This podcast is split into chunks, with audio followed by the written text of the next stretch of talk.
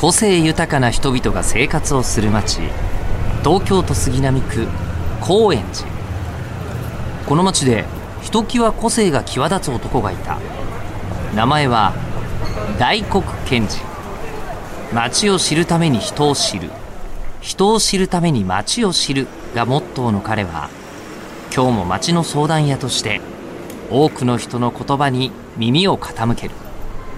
さて今日はどんな井戸端会議が行われるのでしょうか？高円寺ハイパー井戸端ラジオ。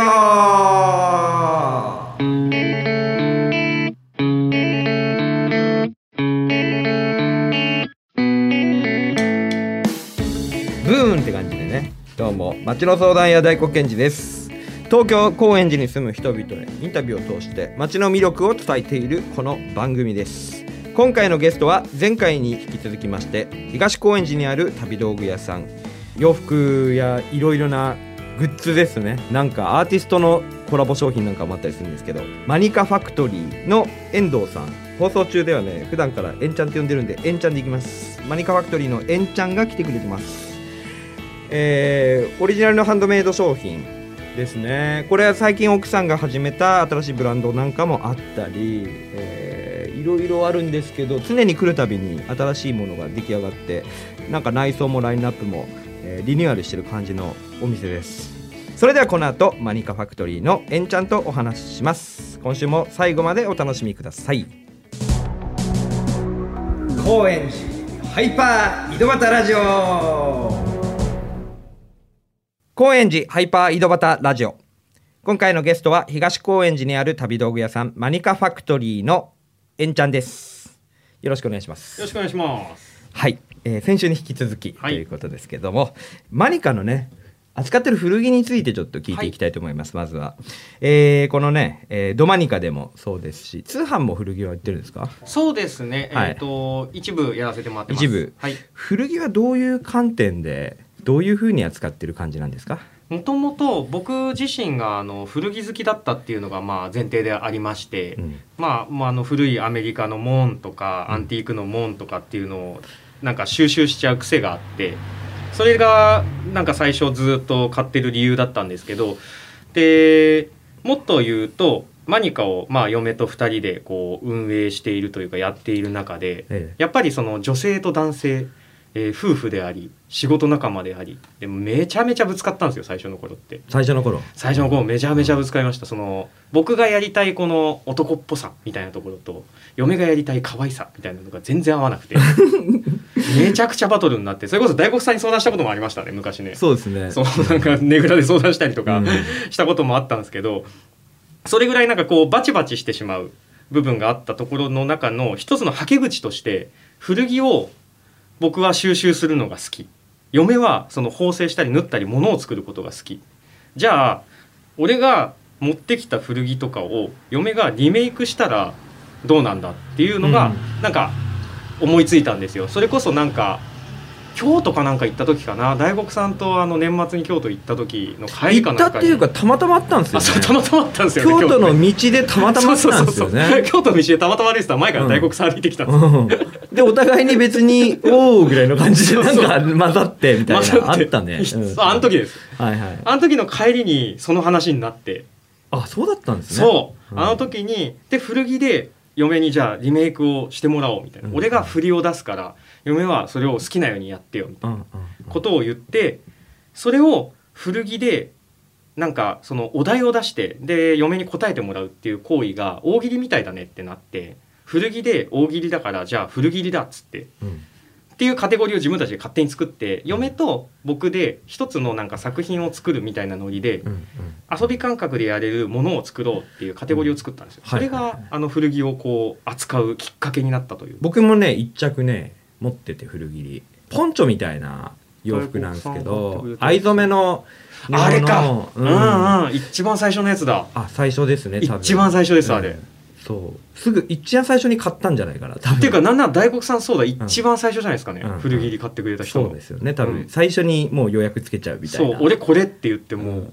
そうなんですよ。で未だに着てます。いやーあの時の買い方かっこよかったわ。ありがとうございます。いや買い物ってどういうもんだと思います？僕あの昔は本当に何回も行って確認して決断するタイプだったんですけど、もうやめて、うんもう直感一撃で買うことにしてるんですよ。あのうん。買われる側としたらすごくかっこいいっすよそれ。僕も昔結構事前に調べまくって。一回さゾーン入っちゃうとさもういつまでもいじいじしちゃうねあれ。そう。でもそこから僕自身がは商売するようになったっていうのもあるけど、それもあって物も人も含めて買おうって感覚に変わりましたね。そうですよね。もう本当にマニカなんかは僕はもうまさにそういう気持ち。ま あそうですよね、はい、どこにお金が流れるかって考えた方がいいなっていう意識はありますよね。そういう意味ではこの高円寺、まあ、はい東高円寺がドマニカの拠点ですけど、はい。まあ、高円寺ベースみたいな、うんうん。えー意識だと思うんですね。はい。だしどうですか高円寺って？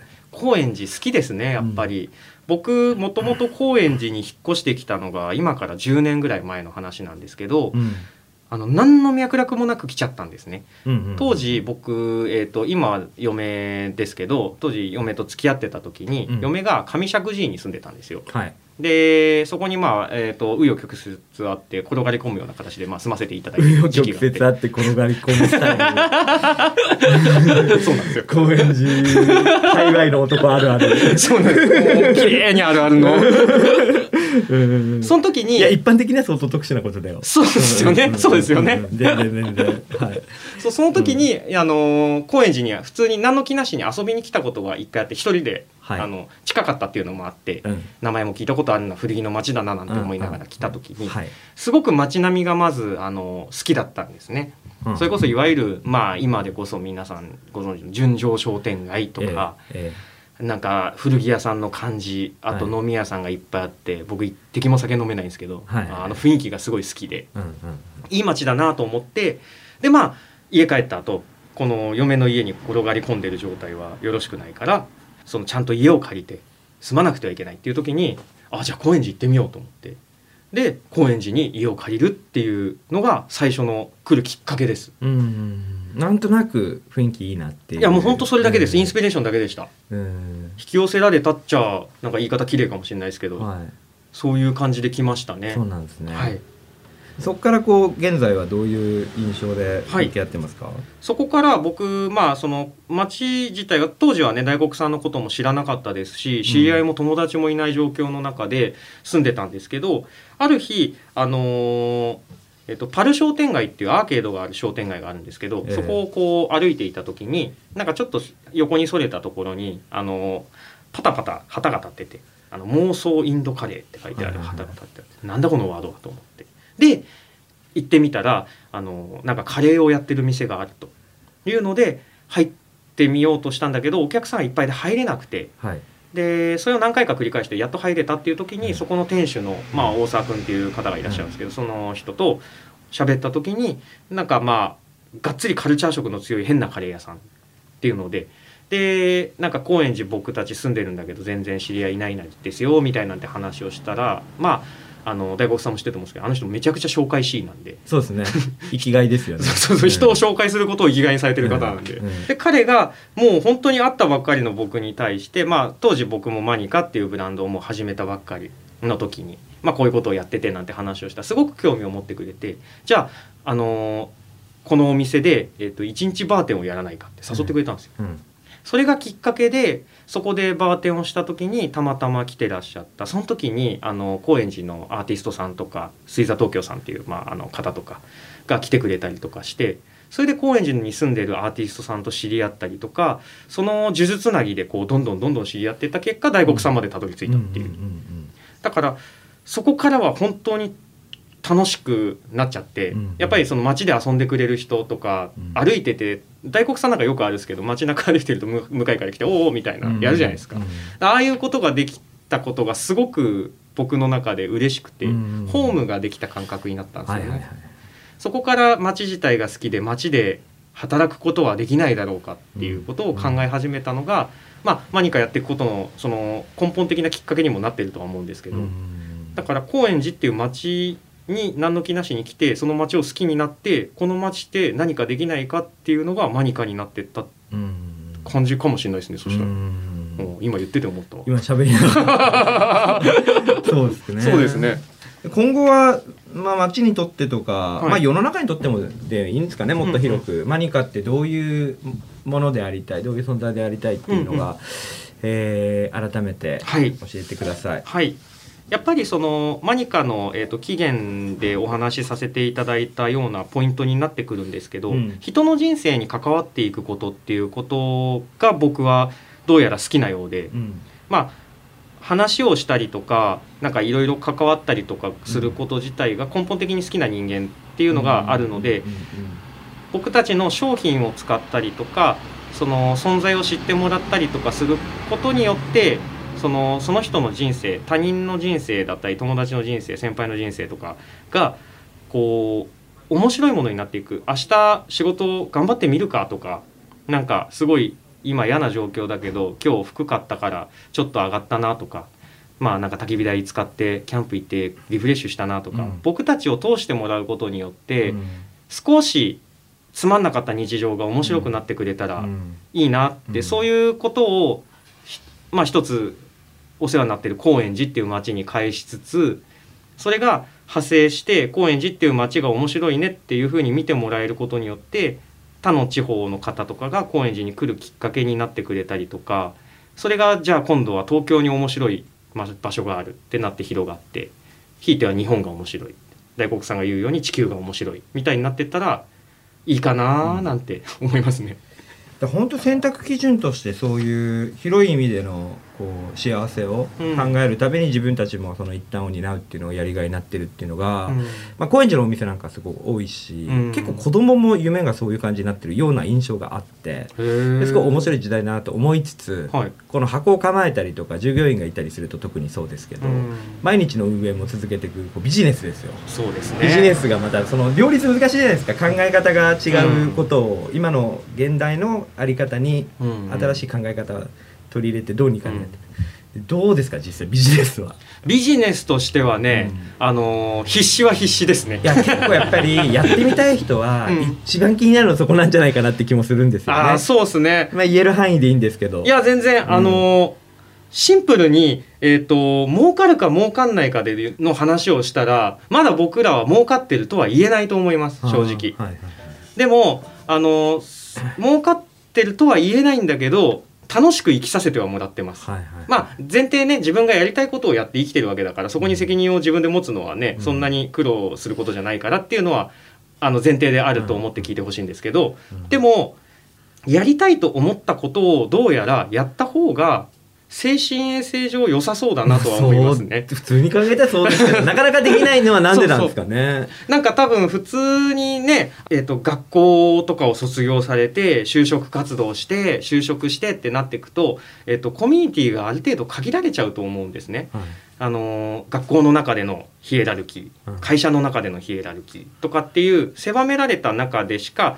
その概念がないだろうし常識がないっていう言い方になってしまうちょっと乱暴な言い方して申し訳ないんですけどっていうことになってしまいがちだと思うんですよ。うんだから他に選択肢があるっていうのはなんとなくわかるけど、うん自分にそれがあるとは思いもしないと思うんですよ。うんうんうんでもなんかこういう高円寺みたいな場所に来ると当たり前に変なことをしてる人たちがたくさんいて、でどう考えても儲かってないけどどうやら生きてるっていう人たちを見ちゃうじゃないですか。見ちゃうんですよね。良くも悪くもねそう それは。な感じがしちゃうみたいな。そうそうそうそう。でうん儲かってないけどなんとか生きてるなんて人いっぱいいて、だけどそこがまあ楽しくてみんなやってるんだろうから、うんそれはよいいんだろうなとも思うんですけど、まあその経済と自分のやりたいことのバランスっていう意味ではよく考えないといけないなっていうのはあの忠告しつつもうん。でも意外とやろうと思ったことってその行動するかどうかでやれちゃうよっていうのは、んんんあのー聞いてる方にもなんか思っといてほしいなというか、うんうん。その自分がアクションをしないとうん。相手ももちろん答えてくれないわけだから、うんうん。まあ恋愛と一緒ですよね。そうですよね。好きって言わなきゃ好きになってもらえないかもしれないんで。そうそう。だから自分から動いてこうしたいんですああしたいんですっていう主張じゃないですけど、うん。を発信していくとうん誰かしらが助けてくれるもんだし、うん。この国はとってもいい国だから意外とね大黒さんみたいな方がいらっしゃるからそのこういうことしようと思ってるんです。じゃあいいじゃんやりなよって言ってくれた時にその次の道筋を示してくれる人が案外高円寺にはやりたがりでしょ、みんな。みんなやりたがりですもんね、うん、さ大沢くんじゃないけど。そうそう。紹介したいんですよ。つなげたがり、実現させたがり。そうそう。ん。それって町がいいと思われてるからじゃないですか、まあそうだよね、うん、だこういうことしたい人がいる。大黒さんに紹介しようってことは大黒さんのことを僕が信用しているから紹介するわけだしなんか大沢君もそうだし。多分高円寺っていう町自体にみんな愛があるから、うん。この町でなんかやろうとしてる人たちのことをこうそう。潰したくない感じってそうそうせっいうのはあるよね。かく頑張ろうとしてる人間を。街をキラキラさせたいからそうそうみたいなそう。うん。結果それが僕たちが楽しくなるじゃないですか、うんそういう感じなんですね、ん。なんかわかる ね。一緒ですそれは。さっきちょっと恋の話もしてましたけど 奥さんとはい。二人三脚じゃないですか、はい。それぞれの世界観も持った上で一緒にやろうって思ったなんか理由とかそのそうですね。夫婦二人でやるってどういう感じなんだろうなっていうのもなかなかこれがそうですね。確かに。そのなんか大前提の大前提そのマニカの話いろいろさせてもらったんですけど、うん。ここに来てなんかもう元も子もないことを言うかもしれないですけどうん。もともと一番最初にこういうことをする本当のきっかけになった部分って、うん。嫁と何かできないかだったんですよ。ほなんか嫁さんと一緒にいる時間がまあのろけに聞こえるかもしれないけど楽しかったんです。うん。すげえ楽しかったんですよ。うんで2人でわちゃわちゃしてる世界観も好きだったし楽しい。で当時僕も働いてたし嫁も働いてたでも嫁ともっと遊びたいいろんなとこに行きたいって思った時にじゃあどうしたらいいんだろう。2人で何かすればいいんじゃないかって思ってでも突拍子もない考え方だなと思ったけど最初遊び程度でやってみたら意外とみんながこうさっきの大黒さんの話じゃないですけど持ち上げてくれたんですよね。いいじゃんいいじゃんやんなよやんなよっていう風に。それで調子に乗らせてもらってなんかこうガンガンやってったら途中からそこに要は真剣になっちゃったもんだから。そうすると意見がぶつかったりとかしてで嫁とこうバチバチになってしまう時期もありはいはいでそこの落としどころとして古着を作ってみたりで今になって今度嫁が自分がやりたかった自分の本当のレディースの服を作ることをやったりとかうんい。ろいろあったんですけどうん今すっごく関係性良くて僕も自分の好きな企画をしたりとかそのアーティストさんに話を振ったりとかっていう動きができるしうん。嫁は嫁で自分の好きなように服を作れるし結果的に嫁と僕2人でその全体で経済の話でいうと収益を取っていこうみたいな。うんうん2人でチームとしての意識がすごく芽生えたんですよ。う。ん。で嫁は僕みたいな動きできないし僕は嫁みたいな動きができないから、シンプルにお互いにリスペクトができるようになってあ。それがすごくあの結果として夫婦関係も良くなったし、ーうん。2人で一緒にいることがより楽しくなれて、うん。今ここに来てすごくいい関係性を持ってますね。それは。やっぱ最初にからそこを見通してないでノリで始めちゃったのに真剣になってぶつかった時ってかなり危機的状況だったような気がすそうっるんですすね。よでそれを超えて、うん。要は最初の恋愛とは違う新しいパートナーシップが、うん。またこうお互いへの尊敬も含めてうん。成長してってるわけでしょ、まさに。ねいいっすよね 結構まあ理想だと思うんですけど、だから大悟さんにも相談とかいろいろしましたけどね。いやもう。僕が今相談したいんだよね。もうそろそろどうなどうなっていくんだろうな俺はって思う いやいやいやいや。うん。えー。なるほど。そんなことありました。うん。えー最後に、えー旅道具。はい。の、まあ、旅道具屋さんということではい。旅好きだと思うんですけど、はいはい。えーおすすめの旅のスポットとかエピソードはい。何か一つ教えてください。そうですね。うん。旅いろんな僕あんまり国外よりか国内が多いんですけどいろんなとこまあ行かせていただいて思い出深いところっていうとやっぱり福岡県の、うん。えー田川市っていううん。あの炭鉱の町なんですけど、うん。福岡っつったら博多とかね天神とかが割と有名なエリアなんですけど、まあ、ほとんど北九州寄りのエリアの秘境の初めて聞きました僕は。田川そうですね、あのーその民謡でいうとこの炭鉱節が生まれうん。たあ炭鉱の町ですね。うんうんうんで昔は本当にこう結構強めの人たちが多いエリアっていうイメージだったんですけど、今そちらで新しい、えー、とプロジェクトをやってる方とか若い人とかが移住して住んでていいかねパレットっていう場所があります。えー、といいかねっていう本当に土地なんですよ。うんうんでそこに、えー、といいかね小学校っていうのがかつてあって100年ぐらいやってたのかなそこがもうなくなっちゃってでそこを、えー、とはあの新しい施設にしようっていうことで動いてる方たちがいてうん。そこに学校の中にスタジオを作っちゃったり、うんうん。えー、と卓球場作ったり泊まれる施設作ったりで週末とかは、えー、と校庭使って、えー、とドライブインシアターをやったりとか、うんうんで地域の人たち全員が集まれる場所っていうのを目指してるようで、えっと、おじいちゃんおばあちゃんから中学生とかからみんな遊びに来てで中学生は本当に学校帰りにジャージ着たまんま来てそこでピアノの練習してたりとかするんですよ。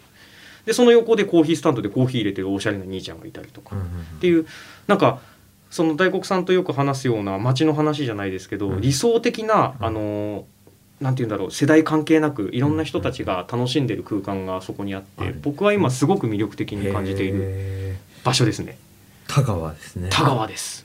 ぜひ皆さんじゃあそっちの方になんか行けばそれ見れたりするもあん見れます見れでます。田川でね「いいかねパレット」ってあの検索していただくとあのすぐ出てくると思うので、もしよかったらぜひ見ていただきたいですじゃあね旅道具屋がプッシュする旅の候補地。そうですね。田川ということで、ありがとうございました、はい2週にわたってこのマニカファクトリーエンチャンといろいろな話を伺って楽しい時間を過ごしてきましたが、はい。え最後に僕はね町の相談屋と名乗っておりまして、うんえー最近の何か相談とか質問とか何か共有したいことなんかあれば放送内で聞いちゃおうかなと思うんですけども。はい。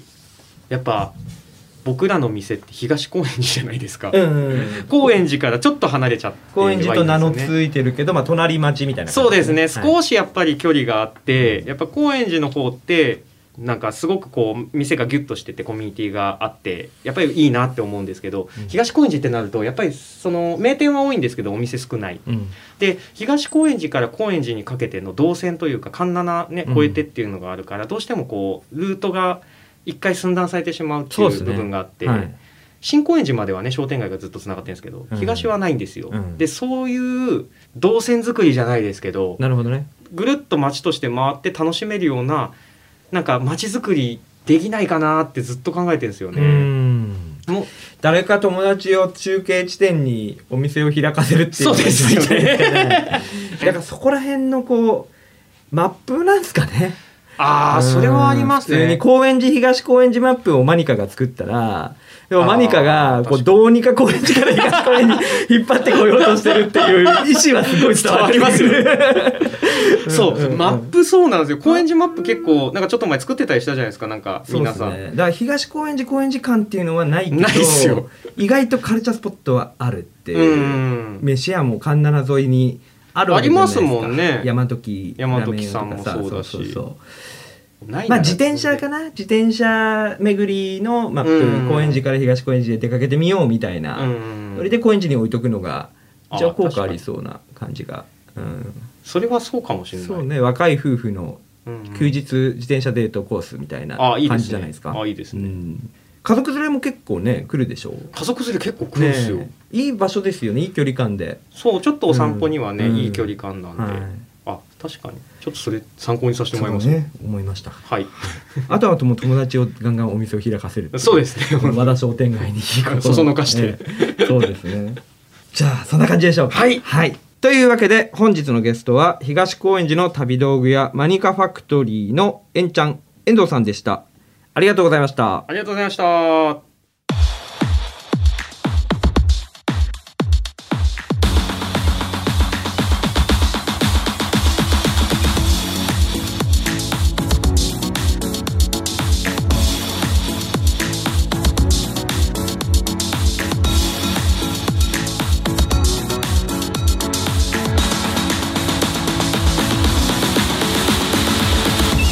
さてエンディングです2週にわたりまして高円寺にある旅道具屋さんマニカファクトリーのえんちゃんとお話ししてきました。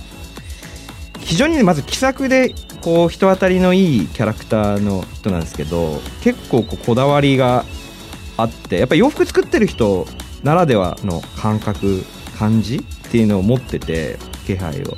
あとやっぱりこう感性がすごいこう周りのこう仲間高円寺のこう世代30代20代ぐらいの世代の人たちの確信をついてくる感じだと思うんですよね僕マニカって。